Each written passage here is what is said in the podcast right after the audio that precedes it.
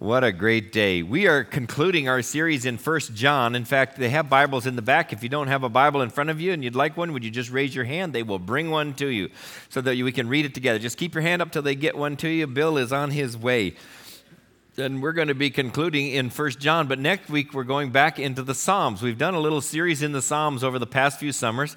If you look in the book of Psalms, it actually is divided into five books. I don't know why. The Psalms aren't different between the books, but they're just divided. So we did one book a summer till we got to book five, and then we said, oh, this is going to run out pretty soon. So we did a, a chunk at the beginning, and then last summer we did the granddaddy of them all, Psalm 119 all by itself. And then this summer, we're going to be looking at Psalms 120 to 134.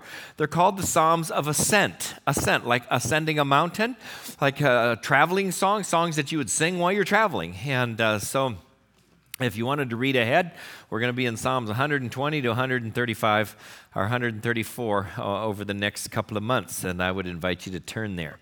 Well, about five years ago, Cindy and I were on a trip back into Northern California, and we stopped by to see some old friends. And you know, way back they went to the same church with me, and then years ago they even moved with me to a new location, um, and uh, we helped to lead the ministry there. Had a lot of fruitful, happy years together, leading children and youth and adults in vacation Bible schools and Bible studies and mission trips and youth ministry and so on. And you know, since then, as time would have it, we, we moved to different locations and got married and grew, had kids and grew distant with a lack of regular communication and fellowship, and so we were trying to catch up. They had moved to, to the mountains, gotten married, a couple of them, and, and he had kind of become a hermit through the years. And uh, she had fed the family by teaching school. And so along the way, he had started to read the Bible a lot, but with his own peculiar slant to it. And, and he'd begun to have dreams, lots of dreams. And they seemed so real that, and so full of truth, he came to a point of believing that Jesus was speaking to him in every dream. In fact, his dreams sometimes, though, contradicted Scripture, and the dreams were so vivid, he decided this is a new word from God.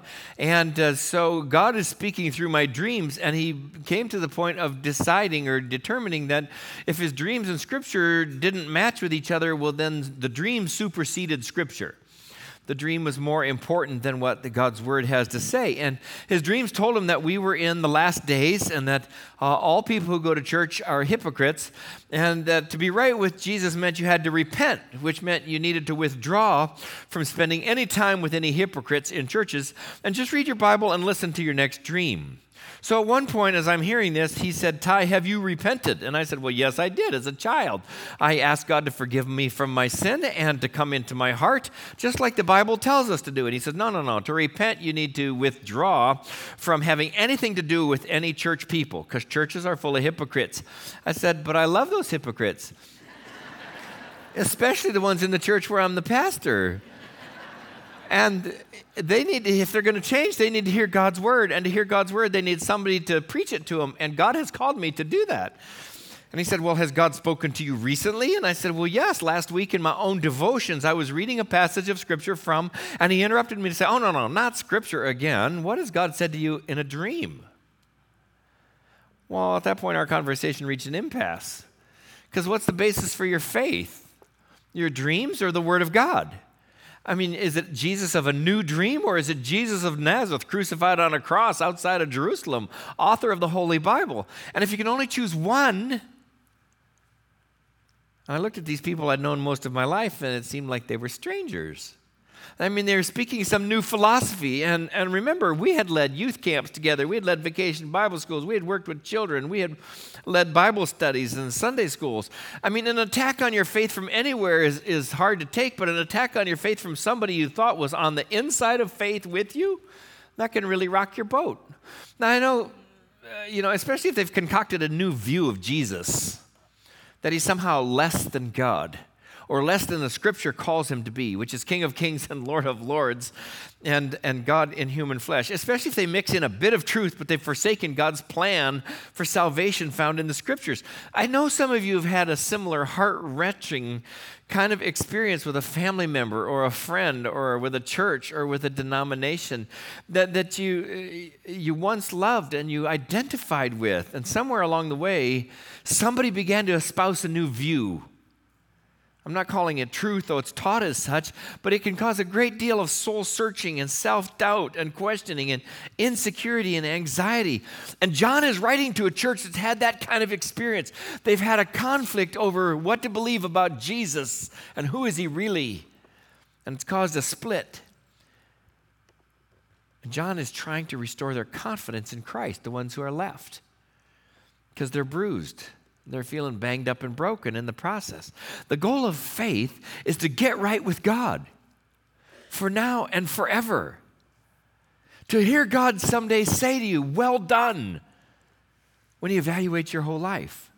So, John has four gold nuggets left that he imparts right here at the end of his book to the people of God. Four statements of fact that he wants them to keep in mind, regardless of how much they struggle, regardless what they've been through. He wants them to stay confident in Jesus Christ. So look with me at 1 John chapter 5. We're starting at verse 13. John 5:13 really is the summary of the entire book. He says, I write these things to you who believe in the name of the Son of God, that you may know that you have eternal life. That you may know that you have eternal life. I mean, he's saying heaven is real. And Jesus is really God, and He died for you. And you, He can forgive your sin if you ask Him to, and offer you eternal life in heaven as a gift when you call on His name. Now, to believe in the name is to believe in the person. And this is a phrase John used a lot. He used it in John chapter 1 in verse 12 to all who did receive him, who believed in his name, he gave the right to become children of God. It's in John 3, verse 18 whoever believes in him is not condemned, but whoever does not believe is condemned already because he's not believed in the name of the only Son of God. These people John is writing to have had, had their confidence shaken by the people who split off and the things that were said. The people who were denying how important Jesus is or trying to teach a new way to read God's word. They also claim to have special revelations from God. And John is writing them to say, no, little children or beloved, it's you who are on the right track. You have believed and continued to believe what you were taught about Jesus from eyewitnesses who saw him, who heard him, who believed him. Be confident in Jesus Christ as your Savior. Continue to be fully devoted followers of Christ. He's got heaven and He's got all eternity waiting to share with you. Use this as a moment to grow stronger in your faith, not to abandon it. John had written something very similar in the book called The Gospel of John, which is earlier in the Bible. And when he was concluding his gospel at the end of it in chapter 20, John says this Now, Jesus did many other signs in the presence of the disciples, which are not written in this book. But these are written so that you may believe that Jesus is the Christ, the Son of God, and that by believing you may have life in his name. Now he's writing First John. In, the book of John, the Gospel of John, he wrote it to convince people to believe. And in that belief, they would have life. Now he's writing to people who are believers. He's writing to assure them you've already believed. You've gotten beaten up. You've gotten discouraged. You've gotten tired. You've gotten maybe a bit distracted. Put your eyes on the prize heaven forever with Jesus. One of our deacons is Lance McCabe, and his mother died this last week. She's in her 90s. I'd had a chance to get to meet her and uh, spend a little time with her, and she loved the Lord. And in her last day, Lance was by her side reading from the book of John to her, and then she stepped into the presence of Jesus in her sleep. He said, My mother left to be with the Lord last night. She passed peacefully in her sleep. We will all miss her every day, but know she's in a much better place with the Lord. I feel I was blessed yesterday when I picked up her Bible beside the bed and I held her hand while I read to her for about an hour from John. It was her favorite book and the most highlighted with notes. I thought she was asleep most of the time, but every time I mentioned eternal life with God, I felt a slight squeeze from her hand as though to reassure me. I know she's truly in good hands. Keep your eye on the prize because someday you'll step from this life into eternity, and heaven forever with Jesus is waiting for those who have invited him into their life and asked for his forgiveness. The next verse, verse 14, begins with the word and. And so this word and links the two ideas together of the verse 13 and then what we find in 14, which says this fully devoted followers are given the gift of life forever in heaven. And, verse 14, we don't have to wait for heaven to be close to Jesus and to talk to him regularly. Here's what verse 14 says And this is the confidence that we have toward him that if we ask anything according to his will, he hears us. And if we know that he hears us in whatever we ask, we know that we have the requests that we have asked of him. Now, heaven is real, and we can be confident that Jesus hears our prayers. Jesus has encouraged us to pray. Pray a lot. Pray about a lot of things. We can be confident He cares. We can be confident He has a plan for us. We can be confident that nothing that happens in our life is a surprise to Him. There's no, whoops, I looked the other way and look what happened to one of my kids. No, Jesus has a plan for this world, and He has a plan for our church, and He has a plan for you in particular. And He's the best. And John is encouraging them to pray according to Jesus' will, according to his plan. It's not like Jesus is some spiritual Santa Claus that the only time we show up and sit on his lap is say, I need one of these and two of those. He's saying Jesus hears our prayers and he cares and he loves. So here's a thought pray like Jesus did, pray a lot. Pray at church, Go home and pray. Find a, uh, a private place, like even a prayer closet or whatever, on your knees by your bed or whatever. Find moments with Jesus as often as you can. Pray, God, may your will be done in my life. Give me the courage, give me the strength, give me the tenacity to keep my eyes on you, Jesus. Now, I've noticed in our bulletin and on the blue cards, and when we get together to pray as a staff, that a lot of our prayers are for our bodies and for our ailments that are physical for either ourselves or our family or our friends. And I think those are good prayers. And we could and we do a lot of them. But I think we can, prayers for physical healings are not the only kinds of prayers that God hears or answers. So, how about praying some of these prayers? God, forgive my sin. God, be merciful to me, a sinner. God, fill me with your spirit. Make me more aware of your presence in my life. God, grant me greater wisdom. Give me your insight. Help me to think your thoughts. God, use me to touch the lives of others with the grace and the truth of Jesus. Bring to my mind the name of somebody I know who needs me to encourage them to walk with Jesus. God, go before me today. Go with me today. If you aren't going, then I don't want to go. That's a prayer of Moses when God got so irritated with the people. He said to Moses, Guess what? I've got you all equipped. I'm sending food with you. Be on your way. I'm staying here. And Moses says, uh, If you're not going with us, I don't want to go. I'll hear. So, God, go with us. Or how about God, somebody I know and love is struggling with a certain sin in their life. Strengthen their resolve to live as a follower of Jesus. You see, yes, heaven is real, but we're in a struggle. You know why? It's also true because sin is real. Look at verse 16. If anyone sees his brother committing a sin not leading to death, he shall ask, and God will give him life. To those who commit sins that do not lead to death, there is sin that leads to death. I do not say that one should pray for that. All wrongdoing is sin, but there is sin that does not lead to death. Now, in this context, it says, so if anyone sees his brother, the brother is a Christian brother or a Christian sister. It's somebody who is uh, a, a, person who shares the same faith that Jesus is God and he's the Savior who's come into the world. And we have invited him into our heart one at a time, and then we gather together for mutual support. Now, this brother or this sister who's struggling with sin, maybe they're trying to hide it, but you become aware of it. Now you've got a problem. Because when we come to Jesus, we ask Jesus, please forgive my sin. And, and we ask, give him our heart. And the baptism picture is we die to ourselves so that Jesus can come alive inside of us. We ask Him to forgive our sin, and we basically are promising to forsake our sin. And then, uh, as a Christian, suddenly we find ourselves doing a sin or sinning. Even Paul said, How are we who are dead to sin to continue to live in it? Well, let me give you a physical example. We live in a world that has gravity. We don't just float around in space. Gravity pulls us down to earth. It keeps our feet on the ground. It has its pull on us for your entire life. You never get to a certain age where you say, Ah, I'm finally free of gravity. Now you can jump, but you'll come back down. In fact, some people have great hops. They can soar through the air, but they come back down.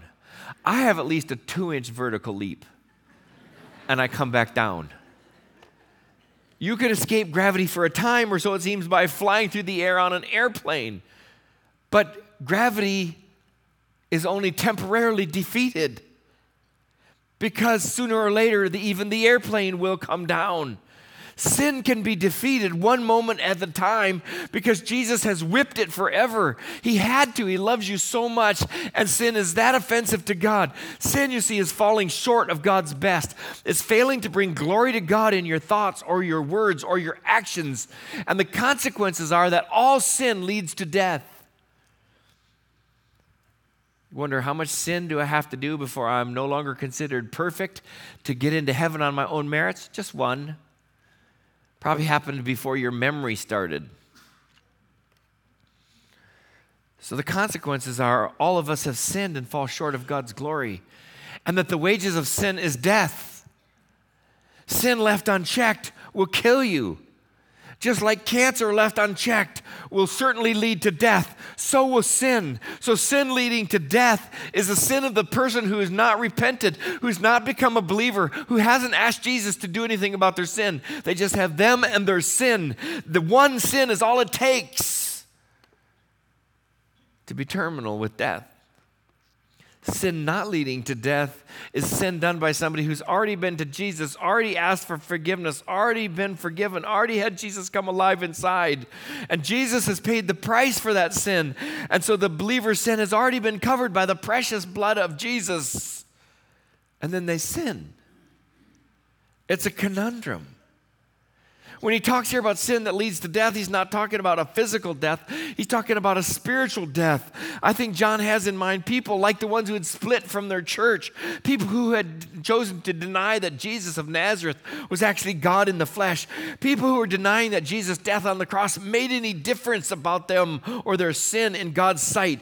I mean, this kind of person who says, I haven't sinned, I don't have a problem, I don't need for God's forgiveness, has placed himself outside of God's forgiveness. And that sin is going to lead to death. Even if you deny it, sin is real. And it has to be dealt with or it'll kill you. And Jesus has a plan to save you and to give you life. But there are forces working against that. First off, our own pride gets in the way. Second off, our own habits can get in the way. And third off, John says, besides sin being real, ha- Satan is real. So heaven is real, Sin is real and Satan is real. The whole world lies in the power of the evil one. I mean, and yet we're in the hands of Jesus. Look at verse 18. We know that everyone who's been born of God does not keep on sinning. But he who was born of God protects him, and the evil one does not touch him. He who was born of God is a reference to Jesus. Now, Jesus always has been God. Before creation, God the Father, God the Son, and God the Spirit were together but then Jesus had a birthing experience. He was born into this world. He was already alive, he was just born here. And Jesus' job while he was here, as portrayed in the book of John in chapter 17, is to guide and to protect the believers, to keep them safe. I mean, Jesus accounts in John 17 for every one of his disciples who've been placed in his care. And his job is to protect them from the evil one. He protects the fully devoted followers. Verse 19, we know that we are from God and the whole world lies in the power of the evil one. John has several references to the evil one, chapter 2, chapter 3, chapter 5, just in this little short letter. And he uses the term the evil one interchangeably with the term the devil. Now, the whole world lies in the power of the evil one. This is a cause for concern for people like us.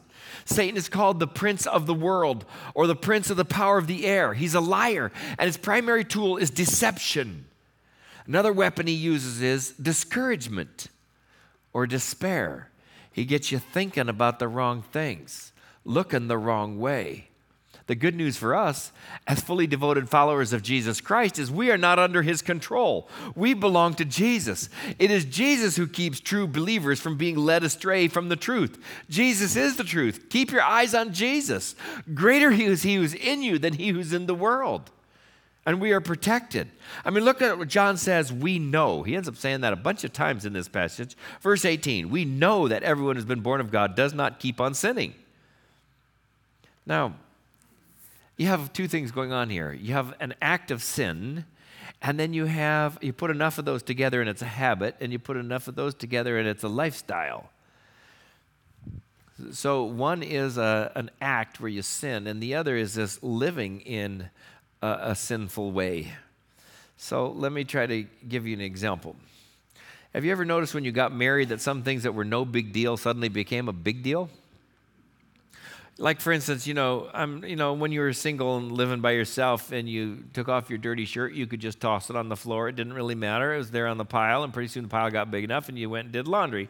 But when you got married, your provi- your bride shows up and she provides a hamper for dirty clothing, and that's not a problem either. And then you left your dirty shirt on the floor in the usual spot, and that wasn't a problem, at least not to you it was a little problem, and so it probably got talked about because everybody does it differently. And then she spoke so sweetly to you, honey, in our home together, I have provided a hamper for dirty clothing so that it doesn't have to be piled everywhere. So please put all your dirty clothing in the hamper. Well, then came the next moment when you arrived with your dirty shirt and you were taking it off, and what do you do? Do you put it on the floor or do you put it in the hamper? The floor is the usual place, but uh, you know, does your love for your bride and knowing her wishes change your behavior? Oh, you might forget again and leave your shirt there once in a while, but is it your desire to please your true love or to do things your own way? And that's the tension we have as Christians, isn't it? Am I going to do things my way or am I going to do them the beloved's way? Am I going to do them my way or am I going to do it Jesus' way? John says we know that everyone who's been born of God does not keep on sinning. Doesn't say, I know what Jesus wants. It's different than I'm doing, but I'm going to just do what I want to do. He could have said, Everyone who's been born of God desires to please God. Oh, now maybe you're saying, Pastor Ty, you're meddling now, so just leave it alone. So let's get back to what John says we know. Verse 18, we know that everyone who's been born of God does not keep on sinning. We know Jesus protects believers from the evil one. We know that we are from God. And we know that the whole world lies in the power of the evil one. We know that Satan is real. But better yet, we know that Jesus is real. Look at John says, verse 20. We know that the Son of God has come and has given us understanding so that we know him who is true. And we are in him who's true, in his Son, Jesus Christ. He is true God and eternal life. Little children, keep yourself from idols. Look what John says we know. He's just reminding us to encourage us to get our focus on the right thing, to get out from under the circumstances that are holding us down, to look into the face of our Savior, into His plan for us, and uh, to, to love Him and to work for Him for a while while we're here, and then to, stir, to spend eternity in heaven enjoying Him. Look what John says we know. We know, verse 20, that the Son of God has come and has given us understanding. We know we are in Him who's true. We know He is the true and etern- God and eternal life. There is not a clearer, sharper uh, focus in one verse than that about Jesus. He is true God and He's eternal life. We know that the Son of God has come, he says. It's not just a concept, it's, it wasn't just a thought or a possibility. Jesus actually invaded history at a certain time, at a certain place. God became man and lived here. Jesus is real. And he gives us understanding. Jesus gives believers insight to know the truth, to know what is right and what is good and what is righteous and what is not. This week we gathered with our family, like you probably did, over July 4 week. Uh, you still call it a weekend, even though it was Tuesday. And, um, you know, we're going to celebrate and we're going to do one of the things that we've practiced a lot and really we do best, and that is eat. And, um, so I know people are going to be arriving, so I head to the kitchen and I get out some chicken to barbecue and I'm cutting it up and getting it all exactly right. And somebody walks in the kitchen who just arrived and said, Hi, oh, that chicken smells funny. I said, Well, it is foul. But I hadn't, I hadn't smelled anything wrong with it. I know it's a bad joke, I'm sorry. But when a second person walked in the kitchen and said, Hey, uh, that chicken doesn't smell very good, Cindy walked in right behind him and said, Get rid of it, start over, let's get something else. Now, I hadn't thought it smelled bad, but I don't have the best sniffer in the house. And there are other people with more sensitive, uh, sensitive to smells than I am. When Jesus comes into our life, what it's saying right here is he gives us a greater sniffer for the truth and for error. We begin to be more aware of what he's trying to tell us. And he, he, we have his word to illuminate our path, and we have his spirit to guide us in, even in our thoughts and in our heart. He's given us understanding so that we may know him who is true. And sometimes we just need to say, He's prompting us. He's talking to us. He's knocking on our heart to say, Hey, have you thought about this? This thing is happening in your life. It's not really a good thing. It's not really helping you. It doesn't please me. In other words, the short word for that is sin. Let it go. Go, oh, but that's my habit. Oh, I've practiced that a lot. I really like that habit. I'm familiar with it. I'm comfortable with it. It fits in my life. And Jesus is saying, let it go. And we have a choice to make. Are we going to follow him and have him in charge? Are we going to be fully devoted followers of Christ? Or are we going to be partial followers when it's convenient? Because fully devoted followers are in Jesus who is true, and Jesus is the true God and eternal life. There's not another declaration like that in the whole letter. Jesus is truly God. So he can demand our allegiance. He deserves our respect and our honor and for us to follow him. And John can't give the true believers any greater assurance than this that Jesus that you know and love, who died for you and saves you, he's still with you. Keep following him. He's God. He is life. He gives you life forever. Keep him number one in your life. Trust him, love him, follow him, share him, delight in him. He's yours. And John ends his letter with little children, which was his favorite term for all of them. But then he kind of has a surprise ending, I think, don't you? Keep yourself from idols. I think he would have said something like, Little children, stay encouraged. I love you. But he said, Keep yourself from idols because they're all around us. And when we get our eyes off of Christ and onto our circumstance or onto the people around us or what, what this person has or what we don't have or what we wish would happen or what, what, what did happen, we, we get all these things in the way. And an idol is an illusion. It's something that's been given the place in your life that really belongs to someone or something else. And he's giving one last word of here, encouragement here. Keep your eye on the prize. Don't let anything, don't let anybody get your eyes off of what is real. Heaven is real. Sin is real and Satan is real. That's why we're having this conflict, true. But best of all, Jesus is real. Jesus is the best. He's God, He's your Savior, He's your eternal life. So keep Him number one in your life. Make that choice today and never look back. Never look around. Never wander. Never allow the derision of the world or the poor decisions of others to forsake Christ or the discouragement that would, could overwhelm you with despair, cause you to take your eyes off of Jesus. People I talked about at the beginning of this, one of them has already died. We never did get back on the same page.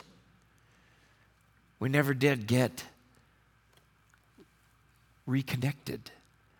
Some of that's going to have to happen at the feet of Jesus. He says, because you know that you know that you know that God is, Jesus is God and He's eternal life. And that's what you need and that's what you want. So don't let your sin get you sidetracked. Don't let the devil get you deceived. Keep Jesus number one in your life. I want to offer today as we pray.